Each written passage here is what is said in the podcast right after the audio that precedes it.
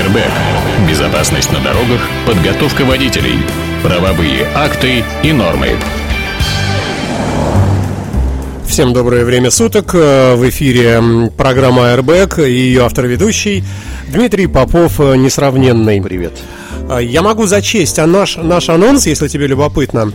Он выглядит примерно так. МВД подготовила проект изменений федерального закона о безопасности дорожного движения. Изменения коснутся получения водительского удостоверения да, да, да. на мотоцикл, да, автобус, грузовик. Да, да, да. Кроме того, рассматривается возможность допустить к управлению легковым автомобилем подростков, ну и так далее. Прошу. Ну, э, сделай, сделай, сделай мне в уши, чтобы... О, нет, вот так хорошо, да. Э, значит, э, что я хотел сказать. Э, на самом деле поводов достаточно много, но я постараюсь сегодня кратенько озвучить вот два, два ключевых таких события. Я не буду обсуждать, каким образом транспорт накрылся вчера э, неким медным сооружением из окрестного хода и почему не подумали господа головой о том, что существует практика перераспределения транспортных потоков, и неожиданно выяснилось, что ходящие по Невскому проспекту верующие, ничего не имея против их движения, оказывают свое удаленное влияние и на правый берег, и дальше, там, и на Заневский проспект, и так далее. Потому что закрытие, так скажем, затычка моста Александра Невского привела к тому, что на Заневском проспекте скапливалось огромное количество транспорта, который нужно было куда-то выводить, а еще нужно было каким-то образом проворачивать, значит, маршрутный городской транспорт, который по правым полосам на Октябрьской, Октябрьской набережной должен был разворачиваться и, соответственно, возвращаться как-то каким-то обратным образом в обратный ход. В общем, все встало. По всему городу, в прилегающей территории все встало. Вот. А, все-таки, все-таки МВД, МВД впервые за долгую практику, впервые за очень-очень долгую практику состряпала э, проект, так скажем, внесения изменений в федеральный закон 196 и в этом проекте изменений э, в 196, ну я напомню, что 196 федеральный закон это основной базовый закон государства, э, связанный или завязанный на безопасность дорожного движения. Там описывается и процедуры медицинских осмотров, и процедуры допуска к управлению транспортным средством, все, что связано с категориями автошколами, техосмотр, кто как должен организовать. То есть это вот основной фундамент всего остального, что касается вокруг слов дорожное движение. И там в том числе написано, при каких условиях и при каких обстоятельствах какие водительские категории могут получать те или иные граждане. Именно там описана, например, э, странная ситуация в наших водительских удостоверениях при движении с прицепом. Ты знаешь, вот э, какая у нас странная ситуация при движении с прицепом? Нет. А рассказываю тебе. Допустим, ты обладаешь водительским удостоверением категории CE ты умеешь управлять, и тебе разрешено родиной управлять грузовиком огромным Рено премиум с 20-метровым прицепом, да, и у тебя есть еще в этом водительском удостоверении категория Б, но прицепа к Б у тебя нету. И вот ты в этом случае легковым автомобилем с прицепом, ну, с большим, только тяжелым, тяжелее 750 килограмм, ты не можешь управлять. Вот такой парадокс. То есть ты трейлером с гигантским прицепом ты уже овладел навыком, а вот маленьким прицепом при автомобиле не можешь управлять. Ну, ну слушай, если это очевидная такая вот недоработка, но это ж так просто взяли, дописали. А, слушай. Или законотворчество длительный процесс. В течение, в течение последних, давай так сразу скажем, 40, сколько получается у нас? 72 -го года, 2002 30, и здесь еще еще 17, да, значит, в течение 47 последних лет мы, кстати, неуклонно движемся к юбилею правил дорожного движения э, ну, Советского Союза, Российской Федерации, имеется в виду единых правил. То есть где-то там через 5-6 лет мы будем справлять эту юбилейную дату, и тогда появится открытая возможность, мы доживем с тобой, появится сумасшедшая возможность, значит, э, рассказать о том, как все плохо с этой эволюцией. Вот специально сделаем отдельную программу о том, как э, скрыто вносятся изменения в правила дорожного движения. Даже можешь к себе пометить где-то, начнем уже эти случаи описывать в ближайшее время. Ну, в общем, короче. Что значит, не понимаю, что значит скрыто? А, ты знаешь, вот все знают про то, что там трепали недавно, например, э, круговое движение, да, и это широко освещалось в прессе. Да, да. А есть изменения, которые вносятся в правила дорожного движения очень втихаря, и эти втихаря никто не знает и не замечает, потому что и пресса не кричит, и тот, кто вносит эти изменения... Ну, может быть, и не наказывают такие... Э, Саш, э, дело в том, что эти изменения, во-первых, они действительно создают прецеденты для наказаний, а во-вторых, они крайне существенно влияют на безопасность дорожного ну, движения. приведи пример. Пример приведу. Совсем недавно, там года два тому назад, правилах дорожного движения была история, касающаяся пересечения с велосипедной дорожкой. Даже был такой экзаменационный билет, когда автомобиль едет по обычной дороге, а его пересекает именно вот обособленная асфальтовая дорожка велосипедная. И в правилах дорожного движения существовал пункт, что велосипедист при пересечении э, дороги, двигаясь по велосипедной дорожке, должен уступать дорогу всем двигающимся автомобилям. И вопросов не было. Картинка, автомобиль нарисован на дороге, велосипедист на велосипедной дорожке. Подожди, вот я, я хочу представить воображение. Фонтанка набережная. Вот Нет, это фонтанка дорожка, это не велосипедная дорожка. Все, Саш, это велополоса. Это Вот. другое, да? Я имею в виду именно велосипедную дорожку. Хорошо, где у нас есть? У нас такой нету практически сейчас, но могла бы быть, если бы вот так На Вот- Северном А, проспекте сейчас есть, я тебе скажу. На Гражданском проспекте на Гражданском, сейчас есть, да. строят, она идет по газону, и при въезде в карман, э, значит, автомобиль и велосипедная дорожка пересекает Вот, да, вот карман. да, всё, теперь я понял, Вот да. теперь ты понял, да. Да. Вот совсем недавно, года два тому назад, в правилах дорожного движения был пункт, явно устанавливающий о том, что велосипед должен уступить дорогу автомобилям. Это была бесспорная теза. Ну, логично. И, и это логично, и в билетах это все было, в общем, как бы описано в экзаменационных. А потом некто, я так понимаю, что из желания подлоббировать интересы велосипедистов, поставил под угрозу жизнь велосипедистов, взяв и просто изъяв из правил дорожного движения этот пункт. Его просто забрали. А с какой целью?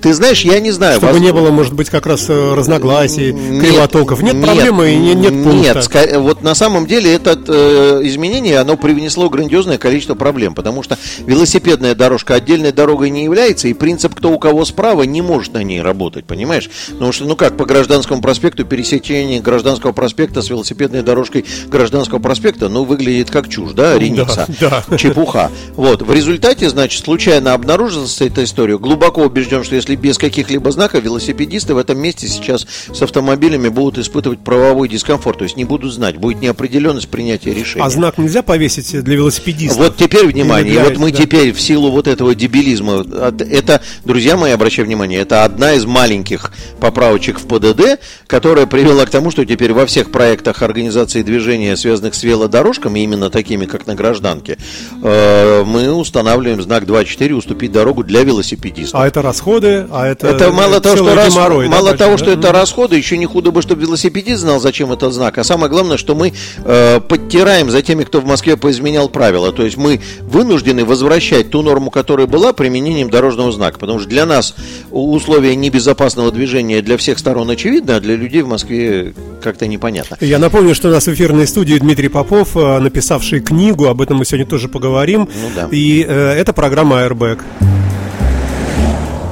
Значит, э, возвращаемся. Так вот, МВД впервые за долгое время, ты, знаешь и слышишь, и многие слышали, я все время критикую, что как не выйдет как-то вер- верховное руководство ГИБДД на авансцену, как попытается открыть рот что-то сказать, обязательно вывалится какая-то глупость, понимаешь, там, тип- типа, значит, автомобиль, который везет детей, э, приватная, не организованная перевозка группы детей, а приватная перевозка детей, что он должен ехать со скоростью на 20 километров меньше, чем все. То есть, Э, если я везу детей, Ну, частный это, автомобиль, м, генерал Черников, э, Михаил Юрьевич, передаю вам привет, начальник ГАИ России, значит, э, высказал э, законодательное предположение, я так называю, что для обеспечения безопасности перевозок детей в частном автомобиле не худо бы обязать, значит, водителей таких автомобилей ехать со скоростью на 20 километров медленнее, чем все остальные. То есть вот весь мир, мировая практика, экзаменационные билеты еще масса других учебных тем говорят за то, что необходимо создать э, условия для движения э, со скоростью потока, потому что так комфортно. И тут вдруг появляется некто, который говорит, пусть автомобиль с ребенком на борту будет заставлять нервничать всех остальных, будет плестись с маленькой скоростью, будет провоцировать людей на совершение маневрирования. То есть, ну, все мимо кассы. но это не некто, это человек в фуражке. Ну, человек в фуражке не означает еще, что под фуражкой содержится что-то. Ну, начальник. Ну да. Вот. А вот это вот предложение, которое мы сейчас вот пытаемся зайти на него обсуждать, э, оно мне очень нравится. Оно содержит значительное количество изменений, которые, как ты сказал, уже надо было давно взять с прицепами и порешать. Э, и там есть несколько интересных версий. Я озвучу те э, положения, которые привлекли мое внимание, и я считаю, что они достаточно обоснованы. Первое предложение мы уже с тобой сказали. Значит, считается, что если человек, э, ну, э, ГИБДД предлагает, если человек обладает водительским удостоверением на категорию СЕ или ДЕ, автобус с гармошкой, то он имеет право управлять легковым автомобилем с прицепом без каких-либо дополнительных категорий. Просто раз уж он уже составом транспортных средств гигантского размера управляет, оно предлагает думать о том, что, наверное, он и э, ну, маленьким-то уж тоже, да. с патролом, с катером на хвосте, наверное, справится. В этом есть рациональное зерно, оно очевидно, и ты сейчас об этом сказал, и, наверное, это хорошая поправка. Поправка номер два, раз уж мы с тобой встречаемся на моторадио, почему-то никто это не обсуждает, она очень сурово касается мотоциклистов. Э, предлагает ГИБДД ввести еще одну категорию А, А2, которая будет рассматривать мотоциклы до 125 кубов, и там еще будет ограничение по скорости и мощности, там связанная какая-то увязка между скоростью. То есть это для, как бы для скутеров, да? Нет, это, это ограничение сделано будет для тех мотоциклистов, которые захотят ездить на мотоцикле в раннем возрасте. Угу. Считается, что если ты получаешь категорию А без категории Б, и я с этой позицией согласен, особенно в младенчестве, то ты плохо и слабо оцениваешь все риски, касающиеся быстрой езды. Поэтому, дорогой товарищ мотомолодежь, поездить сначала на маленьком, легеньком, не сильно скоростном, а по мере достижения 22, а там в одном случае 24 года, пересаживаюсь уже на большой обычный А мотоцикл. Наверное, в этом есть рациональное зерно, есть статистика, подкрепляющая это положение, связанная с тем, что э, количество ДТП с участием мотоциклов, когда на мотоцикле едет молодой балбес с сумасшедшей скоростью, а у него категория А приоткрытый и мощный мотоцикл, оно превышает количество ДТП с мотоциклистами солидного возраста, которые уже имеют стаж э, и мозги. А вообще это э, доставит неудобства, да, населению? Это, это населению не уверен, что доставит неудобства. Там пока в, э, в этом э, законодательном предположении не описано, каким образом будет осуществляться переход от А2 к А и что при этом надо будет делать. Возможно, что это будет просто переполучение водительского удостоверения. Не думаю, что То это То есть сначала, вот я молоденький, я получаю да. сначала ну, права маленький, одного легенький, уровня, да, да? Маленький, легенький. И могу управлять маленьким, легеньким, да. да. По достижении какого-то времени там возраста. Когда да? мы считаем, что ты уже поумнел, угу. освоился на дороге, в этом случае мы даем тебе возможность получить э, права на более мощный Это законопроект, мотоцикл. это еще не вошло. Это законопроект, э, я тебе скажу, у меня позиция такая, которую может быть, многие мотоциклисты не очень любят, но она выверенная годами. Вот я, несмотря на то, что не мотоциклист, но при этом э, имею, во-первых, коллегу мотоциклиста очень опытного, с которым общаюсь, обсуждаю это дело. А кроме этого, последнее время, ну, все знают, что у меня в соцсетях были даже фотки там на мотике. И, и так я примерил к себе мотоцикл, пришел к выводу, что мы с ним хорошо смотримся вместе и имеет смысл поизучать эту историю. Я предлагаю микроскопический Давай. перерыв, да, буквально минутку. Мы послушаем ACDC. Я напомню, что у нас в гостях э, Дмитрий Попов, э, редкий гость, но надеюсь, что мы постепенно Не, ну, перейдем на какая-то система, да. Да, на систематизированные приходы Дмитрия к нам. Будьте с нами.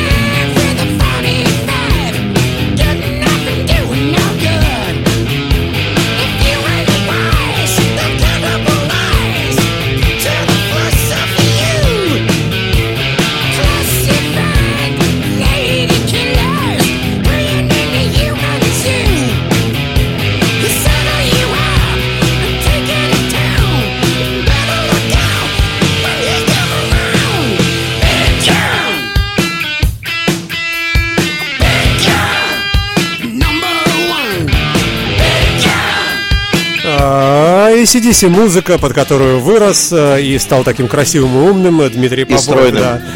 И не только он, да. Однако идем дальше. Airbag.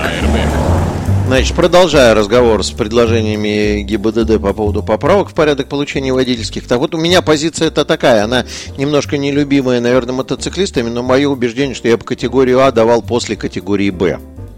Ну, а категория Б это... Легковой автомобиль. То есть все-таки сначала поездить, Понимаешь, да? в чем дело? Понимаешь, в чем дело? Когда ты оказываешься сразу за рулем малоформатной штуки, которая несется с огромной скоростью, то ты понятия не имеешь, что именно видит и как именно тебя воспринимает тот, который сидит в железной коробке и смотрит на тебя в зеркала.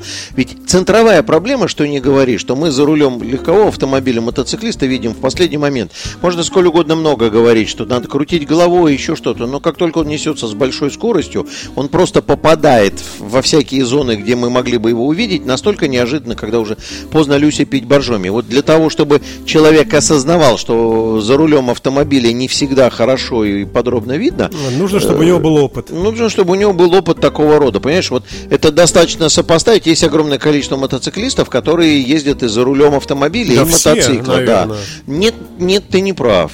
Очень много кто, вот э, ребята молодежь, получил права на мотик, а э, ни мозги не получил, не научился ездить на автомобиле. Вот. И существует разница, она визуально заметна, когда встречаемся на дороге. Мотоциклист, который едет, который на автомобиле катается, и он понимает, что, что вижу я про него и что э, я не вижу про него. А совсем другая история, когда человек несется там совершенно не соображая, он даже не догадывается, что я его просто, просто увижу в последний момент, когда мы его уже сбили. Я бы такую поправку сделал, но в этом проекте этого нету. Это вот история номер один, э, касающаяся э, получения категории вот такого рода. И э, смотри, какая у нас в законодательстве сейчас пока действует ерунда. Ну, мы не скрываем, и все знают, что я, значит, занялся и обучил свою дочь управлять легковым автомобилем. Начали мы этот процесс, когда ей едва бахнуло 15 лет. Через два дня ей исполняется 16 э, лет. И э, можно будет уже заниматься подготовкой, по идее, обучением можно будет заниматься нормальным, именно обучением ее на автомобиль. Но она уже умеет ездить на закрытой площадке автодроме. Друзья мои, не в смысле там осторожно погонять педали, но вот кто видел, там Саша видел и другие видели, она просто, я ее пускаю, даю ключи, дочь, покатайся там часок, там все виды парковок, змейки, все темповое и так далее. Но дальше рождается, смотри, какая история. Человек может учиться на легковом автомобиле в 16 лет может сдавать экзамен на право управления легковым автомобилем 17 лет. То есть вот э, бахнет ей 17 лет, на следующий день пойдет и сдаст экзамен на права, да? Ну да. А сесть за руль может только в 18. Ну и на кой нужны такие права? Если она в 17 сдала, а в 18 только может сесть за руль. То есть целый год Ну перерыв, ты который ничем не обоснован. Это не я предлагаю, это ГИБДД, вот МВД в этом проекте изменений в федеральный закон. Они говорят о том, что давайте рассмотрим возможность сажать людей до 18 лет. Они витиевато пишут. Все поняли, что после 17 лет сажать за руль в присутствии взрослого э, человека, который компетентен, он разумен, он, у него больше стаж, водительское удостоверение, опыт и так далее.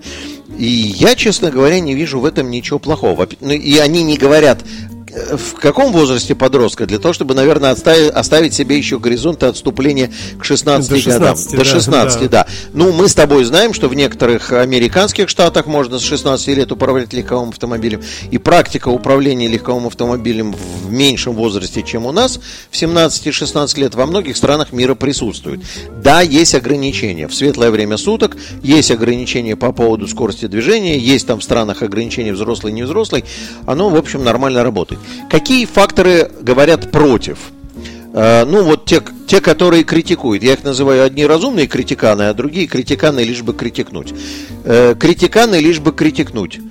Э, Какой в этом смысл? Взрослый, находящийся справа, ничего не сможет сделать, он не сможет схватиться за руль и так далее. Друзья мои, опуститесь на землю, соберите голову в кучу и встаньте на землю и услышьте, человек отучился, он обладает навыком управления автомобилем, соответствующим необходимости ехать за рулем. Взрослый хвататься за руль в этом случае не должен. Человек и так, вот этот подросток, он уже хорошо крутит руль и понимает, что и где и как. А взрослый ему нужен не поэтому. Есть один момент всего э, в действиях этого подростка, который плохо коррелируется с дорожным движением. У него не очень богатый опыт социальной ответственности, понимаешь? То есть вот он просто еще не вырос вот самосознанием к пониманию того, что вокруг люди, опасности и так далее. И присутствие взрослого рядом, который четче понимает угрозы, риски. И, знает, который говорит ему, да. И вот который при этом говорит, ты не вот торопись, не лезь. Да. Зачем ты здесь вот это вот разгоняешься? Не надо так агрессивно маневрировать. Спокойно едем, все. И это хорошая история, она хорошо будет работать, потому что никто и не претендует. Говорит, а вот он сможет внести поправку в управление. Если нужна поправка для управления автомобилем, то он не должен получить водительское. Все Логично. просто. Он Но все равно страшно, Дима, все равно страшно. Не знаю, посмотри ну, видосы, где дочь инфанти... катается, не страшно. Дочь? Вообще инфантильная молодежь. Я ну, понимаю, так не Через... надо выдавать. Тут все очень несложно. А, права. Права не выдавай, пожалуйста, инфантильным не выдавать права. А вот был бы, если бы, да, при сдаче на экзамены была бы дисциплина, например, взрослость. Тест, да? тест на инфантильность, да. да. Специальные психологи разговаривают ну, с тобой, говорят, нет, парень, ты еще не вырос. Тем не менее, тем не менее. А есть кри- критики, которые высказывают конструктивную критику. Я с ними соглашаюсь, проблема присутствует, но МВД сказала, что надо будет подрабатывать законодательную базу. Она заключается в чем? У нас есть гражданский кодекс, у нас есть административный кодекс, у нас есть возраст привлечения к тому или иному виду ответственности. И вот когда я управляю, сижу за рулем там в 16 или в 17 лет, а у меня справа сидит взрослый, и он не водитель, но его присутствие обязательно, и он должен был принять участие в том, чтобы оценивать обстоятельства мо- моего управления, то не дай бог произойдет ДТП, маленькое или большое, один другого поцарапал, как будет распределяться ответственность, кто будет отвечать, кого будем наказывать, вот эта история непонятная. Да, да. Эта история непонятная, она потребует проработки, надо поизучать мировой опыт, и это, это, в общем, как бы ничего себе нормальненько. Вот. Я думаю, что мы посмотрим на то, как это сделано с гражданским и административным кодексами там в Германии и в других странах, и после этого какой-то симбиоз родится. Но еще раз говорю, если мы принимаем для себя, что человек, этот подросток, 17, бог с ним, не 18, все равно, вот, Саш, я не поверю, что он за один год с 17 до 18 обрел такое самосознание, прямо вот, прямо самосознание. Согласен с тобой, да. Вот, поэтому, да. ну, этот год он, в общем, погоды не делает, а разрыв в учебном процессе делает. Навык утрачивается. Дима, э, я все боюсь, что не успеем, э, ты там куда-то торопишься, но по мне так Я все, тороплюсь все... на семинар по, по правовым да. вопросам управления мотоциклом. Ура, э, ура, да? Кстати, да, я... Да. Да. Несколько слов скажи, пожалуйста, о нормативном регламентировании различных средств мобильности. Сигвеи, да, колеса да, и так да. далее. Значит, смотри. Это э, инициатива тоже, да? Некие? Эта проблема, она присутствует. Все ее знают. Сейчас у нас появилась негативная статистика и ДТП с летальным исходом когда электросамокат сбил на тротуаре пешехода. И такое ДТП по нынешним правилам дорожного движения нельзя даже зафиксировать как ДТП, понимаешь? Потому что электросамокаты и иные средства индивидуальной мобильности никаким образом не э, зафиксированы в наших правилах. У нас э, человек, который едет на самокате, на простом, он зафиксирован как э, пешеход что мне тоже не, не нравится, потому что мы знаем, что есть самокаты с большими колесами, и тот шустро едет так достаточно быстро. А кроме этого, там сказано и иные подобные транспортные средства. Бог его знает, что они вложили в этот да. смысл. Электросамокат. А мы знаем, что сейчас есть электросамокаты, фору дадут мотоциклам вообще говоря. А еще, кроме этого, есть сегвеи, гироскутеры и другие, вчера говорили, э, средства, которые никак не описаны. Значит, вот э, двунаправленное действие. Вчера под э, руководством депутата законодательного собрания Алексея Николаевича Цивилева, э, Алексея Цивилева, значит, э, в стенах одного уважаемого печатного издания проводился круглый стол, э, суть которого мне очень понравилась, поясню. Во-первых, э, собрался, в общем, практически почти весь э, автообщественный и вообще э, общественно активный экспертный бомонд в этой области. То есть, вот если кто знает, то была велосипедизация представлена. Я, я сейчас забыл, как зовут парня. Простит он меня ради бога, потому что он разговаривал очень разумно, не фанатично. Был Дмитрий Баранов, был Илья Резников. Все знают, мы все встречаемся в телеэфирах, всяких обсуждалках. Кроме этого, были представители ГИБДД, Елена Галина Сергеевна Копьева была, из начальник э, право, правового отдела там или управления ГИБДД управления. Э, технический отдел был, был комитет по транспорту, был КРТИ, Центр управления движением, ваш покорный слуга, масса всего. Даже был товарищ, который по поводу экологии и утилизации, э, рекламный э, товарищ из транспорта, и даже девушка, которая экскурсии на Сегвеях проводит. Вот каждого опросили, достав, так сказать, утюг и паяльник, вы, выцеганили сведения о том, чего и как. А, э, стороны, э, стороны зафиксировали. Во-первых, что хорошо, что практически был консенсус. То есть вот никто не сказал, что проблемы нету. Проблема есть. Все сказали, что плохо, что в ПДД не описано. Все сказали, что аварийность есть и дальше будет развиваться. Все отметили, что нужно обязательно описывать это дело. Вот на эту тему вопросов нету. А, какие предлагались решения? Э, от крайне радикальных, направленных на то, чтобы запретить насмерть отрезать, до поисков компромисса. Варианты компромиссов были такие. Описать перечень дорог, по которым запрещается движение на самокатах, э, сегвеях и моноколесах. Ну, мне кажется, что это попытка затолкать уже выпалшее из котла тесто обратно. Это уже ни к чему хорошему не приведет. Э, была попытка, значит, э, придать им какие-то улицы, дать им вот это вот разрешить. Э, один товарищ сказал, что надо их приравнять полностью к велосипедистам. Я не придерживаюсь ни одной из этих радикальных теорий. То есть я понимаю, что хочется что-то кому-то где-то отрезать, но мы, мы выпустили уже джины из бутылки. Понимаешь, ящик Пандоры открыт, и они широко распространились, эти штуки, и стоят они теперь уже 3 копейки. Я вчера заходил, 14 тысяч стоит весьма приличная машинка, которая позволяет путешествовать по городу, и э, на, укладывать запреты мы ничего хорошего не приведем. Поэтому у меня существует следующий взгляд. Э, мы должны оценить э, технические характеристики транспортного средства и возрастные характеристики лица, которое на нем передвигается, и понять, при каких значениях вот этого дела, то есть скорость, скорость, главным является скорость и возраст, мы можем дать ему возможность путешествовать по краю проезжей части или по правилам для велосипеда. Со скоростью, которую Со вы скоростью, которую да. мы обговорим. Да. Вот. А вторая сторона дела, мы должны четко для себя в ПДД описать, что средства индивидуальной мобильности, вот такой общий термин, потому что они будут появляться новые. Понимаешь, сейчас, сейчас э, гироскутер, а послезавтра там трикутер, там еще Потом что-то. дрон воздушный. Так, э, еще и... подожди, это борды сейчас появятся там и так далее. Вот, мы должны указать, что в местах, где э, осуществляется пешеходное движение, они должны развивать скорость не более 12 км в час. Я эту скорость, честно скажу, я ее высосал из пальца. Я сидел и прикидывал. 25, вот, 26 максимум. Нет, нет. Это вот электровелики ограничивают э, на Западе так. Ну, слушай, я тебе могу сказать, ну, некоторые. Например, в Германии электросамокаты просто запрещены.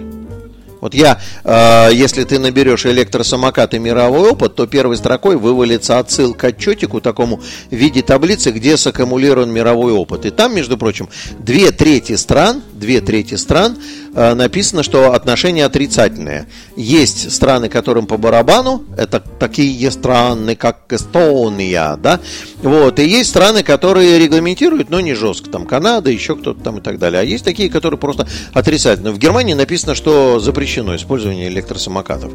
Вот, э, еще раз, мы должны зарегламентировать э, техническую характеристику и возраст того, кто едет по проезжей части. В другом случае, если он едет там, где пешеход, не быстрее 12 км в час. Это скорость бегущего человека. Просто если мы им скажем, там э, Алексей Николаевич предлагал 6 км в час скорость пешехода, ну, над нами посмеются, скажут, а что ж, бегун-то бежит быстрее, и должен заметить, что и бегун в состоянии сбить насмерть человека. А, а теперь, значит, смотри, вторая сторона этого посидушника. В чем актуальность? Дело в том, что выяснилось момент заседания, поскольку мы, так сказать, по стране тоже общаемся через WhatsAppский астрал, э, выяснилось, что в этот же самый момент в Казани проходила конференция транспортников, на которой выступал э, Владимир Луговенко, который ну, известен всем как э, заместитель руководителя Департамента развития транспорта.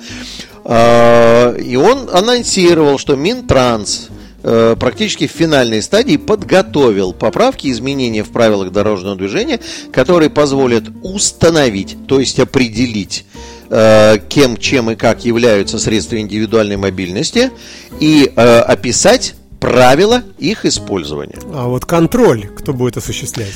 Саш, ну, сделаю сейчас 10 километров в час, например. Хорошо, и кто будет контролировать? Саш, это вторая история, это вопрос для дальнейшего ну, широкого зачем обсуждения. закон, который нельзя Саш, исполнить? правила дорожного движения ограничивают скорость движения по всему городу, а радары стоят только в определенных местах. Но рано или поздно нас находит эта история с радаром, понимаешь, да? Да. Поэтому это третья сторона дела, это должен Минтранс этим озаботиться, Минюст, о том, как будет осуществляться надзор за соблюдением. Это другая совершенно история. Э, что мне нравится, что э, такой термин, как средство индивидуальной мобильности, он, во-первых, предполагает, что это не обязательно на электрическом движении, это в принципе ну, тоже велосипед туда может попасть. Э, велосипед нет, ну велосипед, кстати, может попасть. Кстати, ну, может быть, по- я, подпадает я, я допускаю мысль, что Минтранс как бы это все саккумулирует в одно. Мне нравится, что туда, скорее всего, попадут роликовые коньки. Понимаешь, потому что я убежден, что 100-килограммовый мужик, который несется по Литейному проспекту по тротуару, не дай бог он в какую старуху врежется, не удержит ее, и она упадет и сломает себе чего-нибудь. А напомню, что в старушечьем возрасте, к которому я приближаюсь, вот, э, могут быть травмы, которые совершенно неожиданным образом несовместимы с жизнью. Перелом шейки бедра, острый край, а, а отломка режет вену бедренную, которая там проходит, и человек истекает кровью. Э, это я к, пя- Спасибо, Дима, пятнице на вечер. Всем, всем, всем удачного похода. Вот. Ну, в общем, вот актуальность есть. Э, Алексей Николаевич все мнения записал и сказал, что в ближайшее время он саккумулирует это в виде некой аналитической записки с предложениями обсудить в законодательном собрании на рабочей группе, после чего будет сформирован законодательный пакет в сторону э, Государственной Думы. Вот такая история с этой штукой. Давай еще буквально э, три минуты по давай, поводу давай, учебника. Давай, давай, давай, давай. Сейчас я только, да. только сделаю перебивочку, чтобы люди понимали, что у нас в гостях. Да, кстати, вот еще и вот такая информация.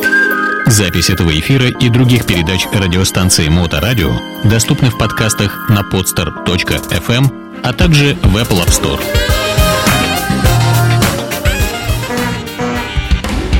Airbag. Безопасность на дорогах, подготовка водителей, правовые акты и нормы. Как написал мне мой один коллега по прошлой работе в проектировании светофорных объектов, неужели это свершилось по истечении 10 лет?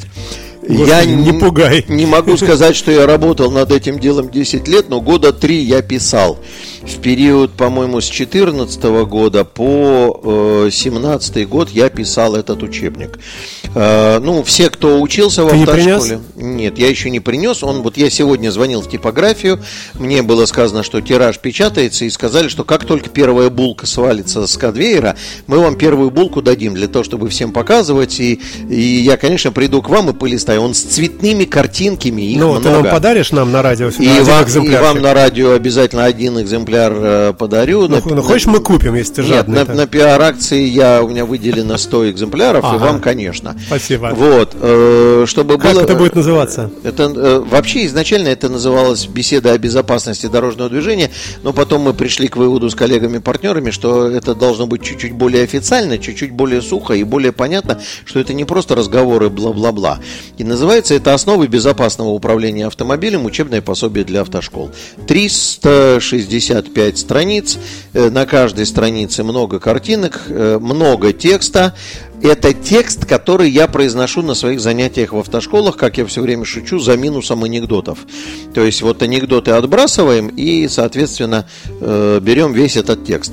Чем примечателен этот учебник? Во-первых, так глубоко подробно, на настоящий момент я, как человек, который работает в автошколах 17 лет, я не знаю. Все знают, что мы учимся по учебникам Сергея Федоровича Зеленина, э, но, к сожалению, к сожалению, Сергей Федорович Зеленин в своих учебниках демонстрирует гиперпримитивизм активистский подход э, к освещению правил дорожного движения как законодательного продукта. Например, ну, все знают, что он рассказывает, что при развороте, повороте налево обязательно заезжать за центр, а знатоки этого вопроса четко понимают, что никаких таких требований нет. Ну, здесь вообще очень много копий сломано в этом вопросе. У меня не сломано копий. Ну, а также есть... левый и правый борт разъезжаться. Да, правила дорожного движения эту ситуацию не регламентирует, и она никаким образом не описана в ПДД. И э, исходя из требований статьи 2.1 Кодекса об административных правонарушениях, каким бы бортом ты ни поехал, нарушением не является. Копии ломают те, кто плохо плохо знают законодательство и не ходят по судам. А это все, все Вот. мы. А я хожу, и у меня написано... э, Так вот, главное отличие заключается в том, что я не э, засовываю, как страусы от безопасности дорожного движения, голову в песок и не говорю, что рекомендуется или так, или так, а там, где это плохо, я пишу, вот это плохо. И в правилах это не описано. Если отсутствует термин пересечения проезжих частей, то я раскрываю, что э, он есть только в головах гаишников, которые пишут комментарии к правилам дорожного движения, но в тексте ПДД его нету. И что это создает? Глобальную коррупционную яму, в которую уже ушло немеренное количество бабла автомобилистов. Я, конечно, не пишу таким языком, потому что это все-таки Да, учебно-методическая по радио ты не литература. да. Ну, а что я должен? Бабло, оно и есть бабло, да. Вот, э, просто мало времени, и надо коротенько все это описать. И вот, э, исходя из этого, вот такая история возникает, что описано все честно. То есть правила дорожного движения описаны честно. Там указано, что и, э, было уже 13 реинкарнаций электронной версии. То есть я это все расстраничил, э, знают, что я некоторым людям на дисках продавал, но вот наконец подошел край и нарисовался спонсор, который в состоянии оплатить тираж в тысячу экземпляров. Сейчас э, типография печатает этот тираж. Э, ну что, ждем, когда выйдет. Приглашаю всех почитать, посмотреть. Фрагментарно у меня на стене в соцсети ВКонтакте э, есть фрагменты, кусочки, чтобы было понятно. Рисуночки я тоже нарисовал сам, и даже для соблюдения авторства, там, где глава, посвященная внешним световым приборам, было бы хорошо вставить фотографии образцов внешних световых приборов, но нельзя, фотки чужие. Поэтому мне пришлось их э, в графическом редакторе обводить и выдавать как рисунок. Ну, А, получились неплохие здорово. рисунки.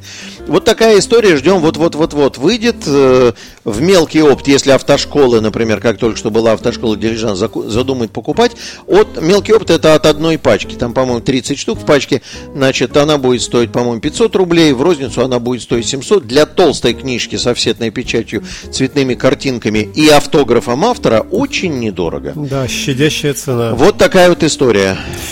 Дима, спасибо тебе большое. Я Э, постараюсь следующую Поздравляем пятницу не тебя. профукать да. эту историю. Да, может быть, с книжкой уже придешь. С кни- Да, я надеюсь, что я приду с книжкой, и обязательно мы это Ну, все хорошо Приоткрой хоть выложим, завесу. да. О чем пойдет речь о мотоциклистах в том месте, где ты сейчас О мотоциклистах я постараюсь не концентрировать внимание на мотоциклистах, а буду рассказывать о правовых коллизиях, которые возникают как раз из-за дырок в ПДД.